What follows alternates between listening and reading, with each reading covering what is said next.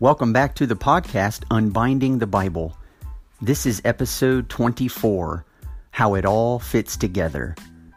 And in this episode, what I would like to do is to give a view of Scripture's storyline from the beginning of Genesis all the way through the Old Testament into Jesus, through the church, and ultimately ending in the book of Revelation to more or less give us a framework and a grid by which we can understand the various parts of the Bible when we come across them.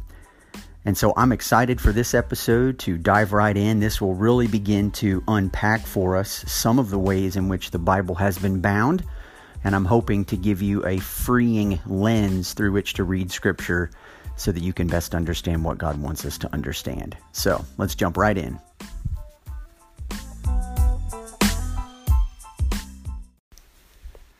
What I'd like to do in this episode, as well as a few of the episodes that are coming, is to begin to talk about biblical interpretation. How is it that we approach a certain passage of Scripture, and how do we know more or less what questions to ask of the passage? What do we expect these passages to do in us, through us, and to us? What is the relationship between a Christian today and the teachings of the Old Testament, let's say from the law, books like Exodus, Leviticus, and Deuteronomy, how are we to understand the overall thrust of the Bible from Genesis 1 all the way to Revelation 22? And I'm a big picture kind of person. It, I just naturally like to see things from the bigger view so that when I come up close and personal, I don't get lost in in the often used phrase you don't miss the you know you don't miss the forest for the trees. So what's the forest of scripture lest i get so familiar with certain parts of it let's say you know maybe ephesians or bits and pieces of matthew or maybe my favorite psalm. You know if i'm really up close and personal which is a great place to be I sometimes miss these parts of the Bible that don't seem necessarily to connect as well with just me. And one of the main thrusts for me doing a podcast like this is because I think, first and foremost, we need to see what the Bible is, how God has chosen to communicate things about Himself to the world, and then we find our place personally and individually and relationally in that system, in that understanding of God's relationship with the world and how He has set things up. And so, of course, I've given bits and pieces of this along the way. We've talked about mankind being priests, we've talked about the world and the temple being a temple, and ultimately Jesus becoming that, and then the church becoming that as well, and various themes that men and women throughout the centuries have tried to figure out exactly how the Bible is best understood. And there are lots of them. There are lots of ways that you can try to tie this together from beginning to end, but I've found one in particular that's very, very helpful. It's very simple, it's simple to remember, it is simple to think about. And what I'd like to do is just share it with you over the next few minutes so that you have a grid, you have a framework through which you can ask additional questions and find your place in the biblical story. And it's one that I've picked up from a book called God's Big Picture by someone named Vaughan Roberts. And in this book, Vaughan Roberts breaks down the biblical story into eight main sections, and he puts all the sections under the heading of the kingdom of God. And the kingdom of God is sort of a theme that Vaughan Roberts has traced, and I think beautifully, from the opening pages of Genesis all the way to the end of Revelation. And here's how he does so. He defines the kingdom of God, which, if you think about Jesus' ministry, was the number one thing he talked about more than anything else, inviting people into life in the kingdom. And Vaughan Roberts defines the kingdom simply, and we could get into much more detail about this, but at the basic level, the kingdom is defined as God's people in God's place, under God's rule, enjoying God's blessing. Very simple. God's people in God's place, under God's rule, and therefore enjoying God's blessing. And so when you open the first few pages of Genesis chapter 1, you find out that here God has created man in his own image. He's put him in a garden. He's given him a commandment. You need to work the ground and keep it. You can eat from any tree in the garden. You simply may not eat from the tree of the knowledge of good and evil, for in the day that you eat of it, you shall surely die. And God blessed them, and they became fruitful, and they multiplied, and they filled the earth, and they subdued it. And so, right in the Garden of Eden, Adam and Eve are God's people. They're the only two people that the Bible speaks about. They are in God's place, in a garden in Eden, a place where they walk with Him, a place where everything is functioning precisely as it should. As they live under God's rule, obeying His commands, work the ground and keep it, don't eat from the tree of the knowledge of good and evil, as they live under His rule and rule themselves, they will enjoy His blessing. And this is the way that the Bible begins. It's what the book God's Big Picture calls the pattern of the kingdom. This is the pattern. It's a pattern we've seen for numerous episodes as we've walked through trying to understand what it means to be human, what it means to rule well, what it means to be fruitful and multiply, what it means to have dominion over the birds of the air and the fish of the sea and every living thing that creeps on the ground. We've talked about what it means to be in God's place, and we've talked about how Eden is meant to be a place that was going to spread across the, the face of the earth and to bring God's presence with them.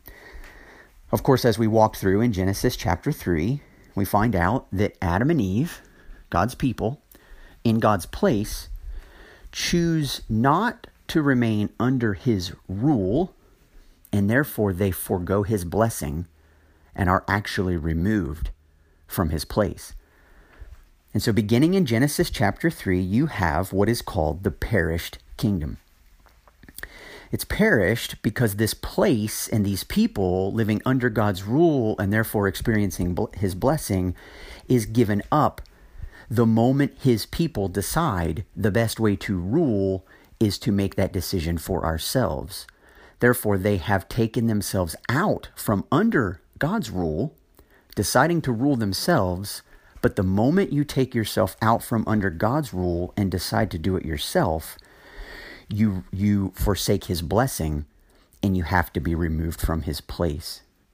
And so that's exactly what happens at the end of Genesis chapter 3. And even the last couple of episodes, we took a look at what life was like outside of the garden with Cain and his brother Abel, and then with Cain's descendant Lamech, and how terribly wicked the fallenness of the human race became because of choosing to rule instead of being under God's rule. And so the biblical story continues over the next several chapters in Genesis to show this negative downward spiral, culminating in the worldwide flood and God preserving the lives of just a few in order to not wipe mankind completely off the face of the earth. And then in Genesis chapter 11, you get the Tower of Babel, where what was once an individual sin of Adam and Eve now becomes sin on a global scale is the entire mankind deciding not to follow the Lord's commands. And so God scatters the people, He confuses their language, and He says, I am determined to have a people who will live in my place, under my rule, and will once again enjoy my blessing. In fact, I want that blessing to be extended to the ends of the earth like I had always intended. And so Genesis chapter 12 begins with the promised kingdom. God makes a promise to a man named Abram that he will make him into a great nation, a great people who can be God's people. He promises him a land, a place where this worship of God and blessing of his people will take place. And he promises not only to bless them, but that through them, all the nations of the earth will be blessed. And so, if you remember the themes as they begin in the beginning of Genesis, what God is saying to Abram in Genesis 12 is not some random calling that is disconnected from the story. This is very much rooted in God's determination to bless the world, but it happens through human beings. He is simply saying it is going to now happen more specifically through this man, Abram, and his descendants. Well, as you continue to read the book of Genesis, you find out very quickly that his descendants are his son Isaac, Isaac's son Jacob, and Jacob's sons, the 12 tribes of Israel. And this is how the book of Genesis continues to follow this trajectory. It is building up, it is um, showing the blessing of God on his people who will eventually become the Israelites. Not because the Israelites are more special than anybody else, but because God needs to single out someone, and therefore some group of people, who, when they choose to remain under his rule and enjoy his blessing, they will in fact be a blessing to the rest of the world. And so when you come to books like Exodus and you realize that his people are enslaved and oppressed and in slavery to a very oppressive place known as Egypt, you recognize that that's not can't possibly be part of God's plan. He's got to do something about this. He's got to liberate his people out from under the oppression and bondage, and he most clearly reveals who he is as the Lord God when he saves and rescues an oppressed people. And so he pulls the people of Israel out and he gives them his law. He gives them the Ten Commandments in Exodus 20. He gives Moses commandments about how to structure a place for them to worship him and how ultimately he's going to lead them to a land that they can call their own, where they can live, where they can experience his blessing as they live under his rule. Now, most people are familiar with the Old Testament enough to know that Israel does not do a bang up job of remaining under God's rule, and therefore they personally do not experience His blessing, and as a consequence, neither does anybody else in the world, which can, is continually a problem. And yet, God does allow them to enter into the land of Canaan, where they drive out many of the inhabitants that were living there before them who had committed major evil themselves but he brings them into a land, and at times, depending upon which king is seated on the throne, at times the people do obey the Lord. They are settling under his rule, and as a result, they enjoy his blessing. Partially. And so, this is what the fourth phase is, is often known as the partial kingdom. You watch Israel live in the promised land. You watch them attempt to live under the rule of God, and some kings do it and therefore lead the people to, and other kings do not, and therefore they lead the people exactly the opposite of the direction they ought to go. And so you see glimpses of this. You see glimpses of this most fully in David as being a man after God's own heart. And yet we know that a greater and better David is one day coming who hopefully will do this better than David did and will lead the people to fully and faithfully living under God's rule and thereby enjoying his blessing. But as the people continue to waver back and forth between whether they're going to follow or whether they're not, we come face to face with the prophets. And the prophets have to enter into the scene, and what should have been the king's role is to faithfully lead the people and to guide them and to blessed the world through the way they led the people and through the way that, that they submitted to the Lord God, the prophets had to come in and they had to prophesy both coming judgment on the people, removal from their land because they're not following the rule of God and therefore are not bringing blessing to their own people or to those in, in, in the rest of the world. And so the prophets come in and they begin to pronounce to the people that you also are going to be removed from your place, just like Adam and Eve once were removed from theirs because you are not following the Lord. And yet, the prophets also said, The Lord is faithful. He made a promise to Abram that he was going to bless the nations through Abram's family and he will, in fact, do it. And so the prophets had this double role, and this might be some of why it's confusing when you read the prophets, because in one moment, in one paragraph, they will give blessings and promises of hope and restoration and fulfillment that sound like you're on cloud nine, describing nothing short of what you might imagine heaven to be like. And then in the next breath, sometime in the next sentence, bring tremendous discouraging reports of catastrophe that are coming upon the people because they are not living faithfully in this covenant relationship with God and therefore are not actually going to be experiencing these blessings themselves unless something drastic changes. And so, all through the prophets, as you read them, you need to read them and understand them as the prophesied kingdom.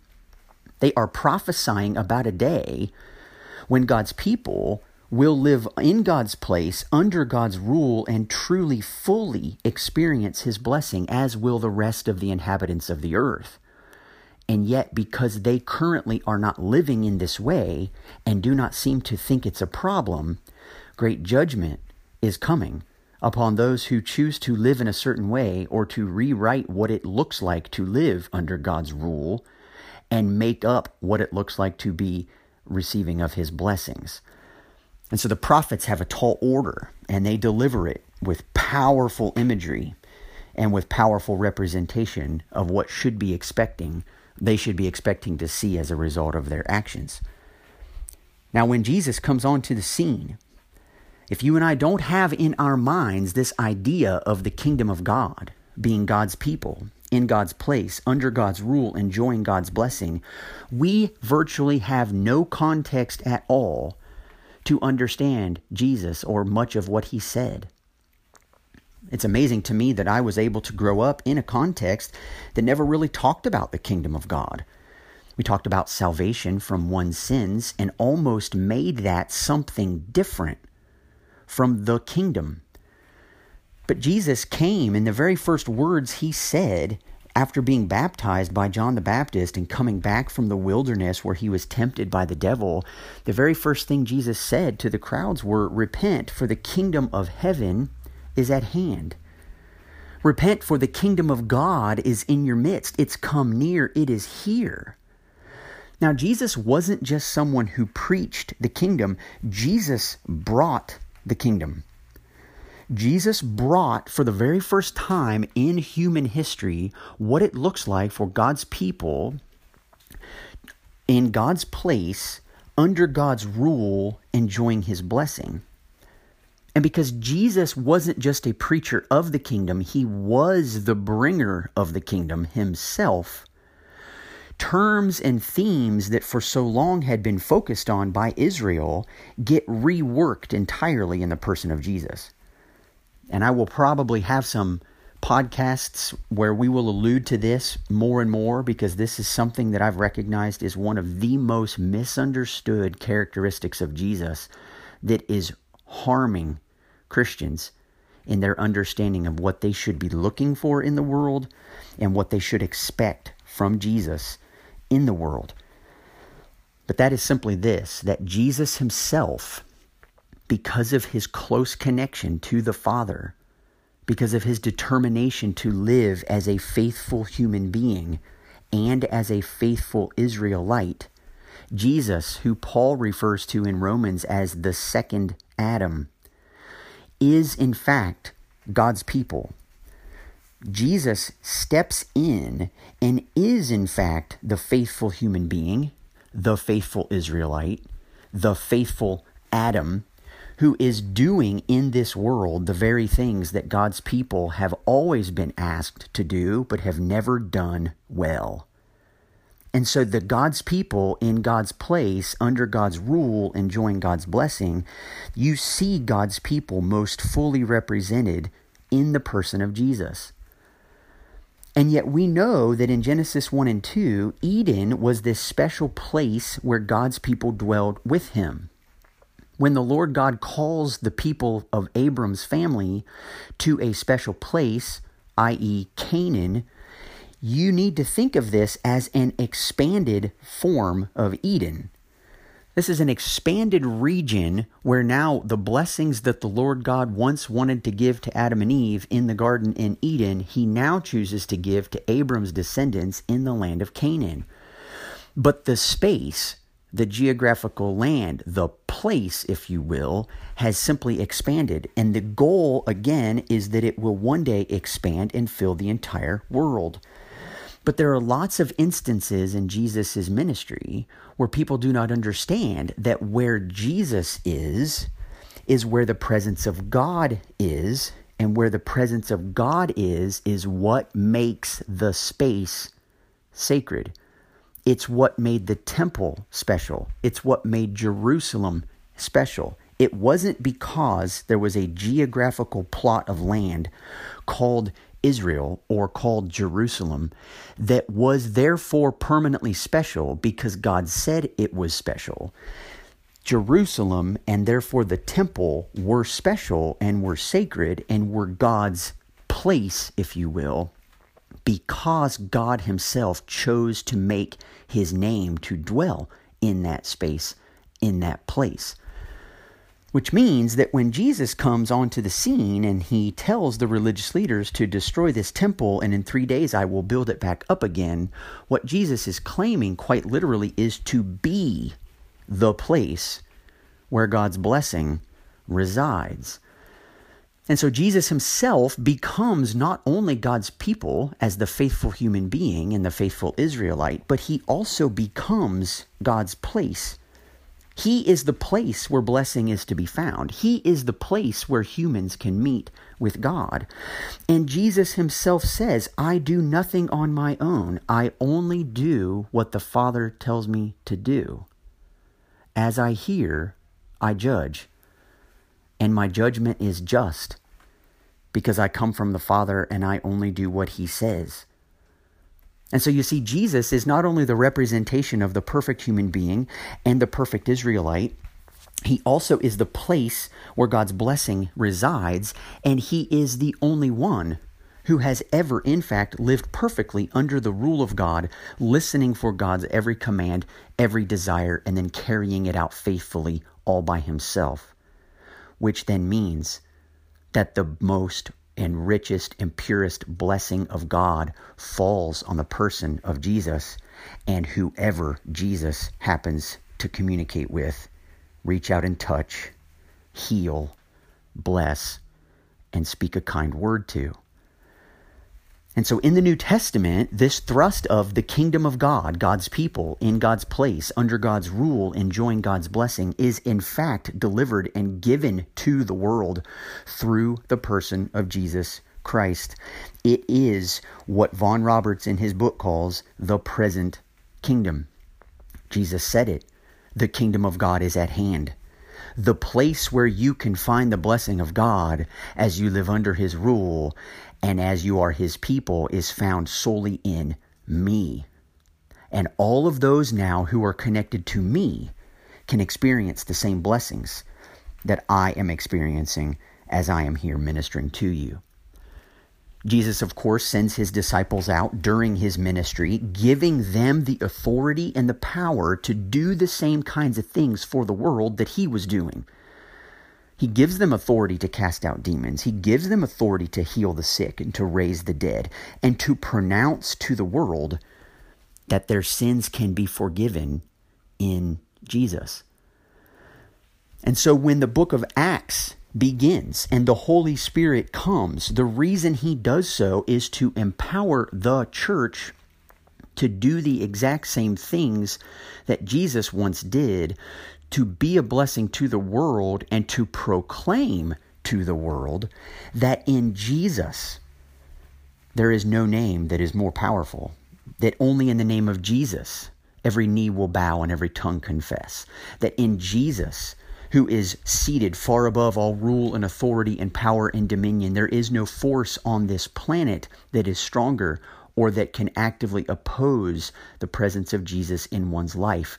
Therefore, repent and place faith in Jesus.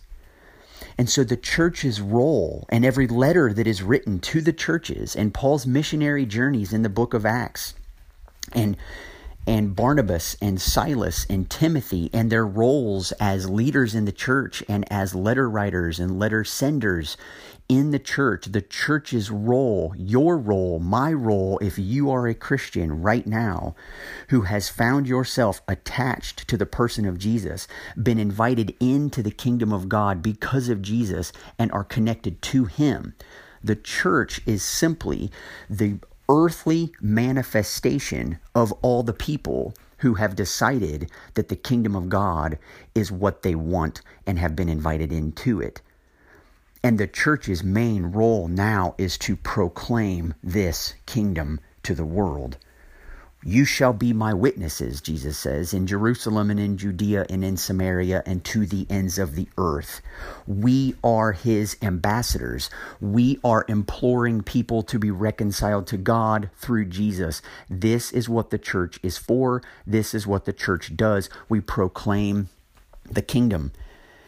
And yet, you and I see every single day there are parts of this kingdom that are rapidly advancing. They advance in various parts of the world where, where followers of Jesus receive opposition. They do not seem to advance as quickly in uh, moralistic cultures or in places where people do not see their daily need for something outside of themselves to satisfy themselves. And so we do not yet see the fullest expression of a world where God's people in God's place, under His rule, enjoying His blessing, we do not yet see that fully on earth as we know that it is in heaven. This is why Jesus encourages the church and His followers to pray the Lord's Prayer Your kingdom come. Your will be done on earth as it is in heaven. We want to see it happen on earth in the same way that we know it happens in heaven. We see it in part where Jesus is active, we join him there, and we proclaim that victory over every sin, victory over death, victory over disease, victory over the enemy can only be found in Jesus. That's the message of the church. Which brings us all the way up to the end of the book of Jude introducing us to the book of Revelation, which Vaughan Roberts calls the perfected kingdom. This is, in fact, the book, despite all of the crazy interpretations that people have had of it over the years, despite the way maybe you approach the book, if you approach that book. This is simply an explanation of the way in which the Lord God, through the slain lamb and the followers of that lamb, will in fact bring the earth to its culminating conclusion, where God will faithfully judge every oppressive kingdom in the world, size them up in comparison to his own perfect kingdom that was brought in by his suffering Son. He encourages and calls for a faithfulness for all of the followers of Jesus who live in that kingdom to recognize that it will be a battle and a struggle to the death but when it is all said and done, God Himself will wipe away every tear from every eye, and there will be no more death. There will be no more mourning, nor crying, nor pain anymore, for the former things will have all passed away. The book of Revelation, despite its difficulty in interpretation, is aimed at one thing it is showing how the kingdom will one day come to full perfection and this is why it is referred to as the perfected kingdom. It is recognizing that the kingdom itself will come in all of its glory, and everyone who names the name of Jesus, who places full confidence in him, does in fact become one of God's people. As they remain close to Jesus, who is the presence of God, who is the blessing of God, they become God's people in God's place under his rule thanks to their partnership and close fellowship with Jesus, and thereby enjoy his blessing for all eternity. That is the thrust of the biblical story from beginning to end. It is rooted in the kingdom of God, God's people, in God's place, under God's rule, enjoying his blessing. The pattern of the kingdom, the perished kingdom, the promised kingdom, the partial kingdom, the prophesied kingdom, the present kingdom, the proclaimed kingdom and the perfected kingdom.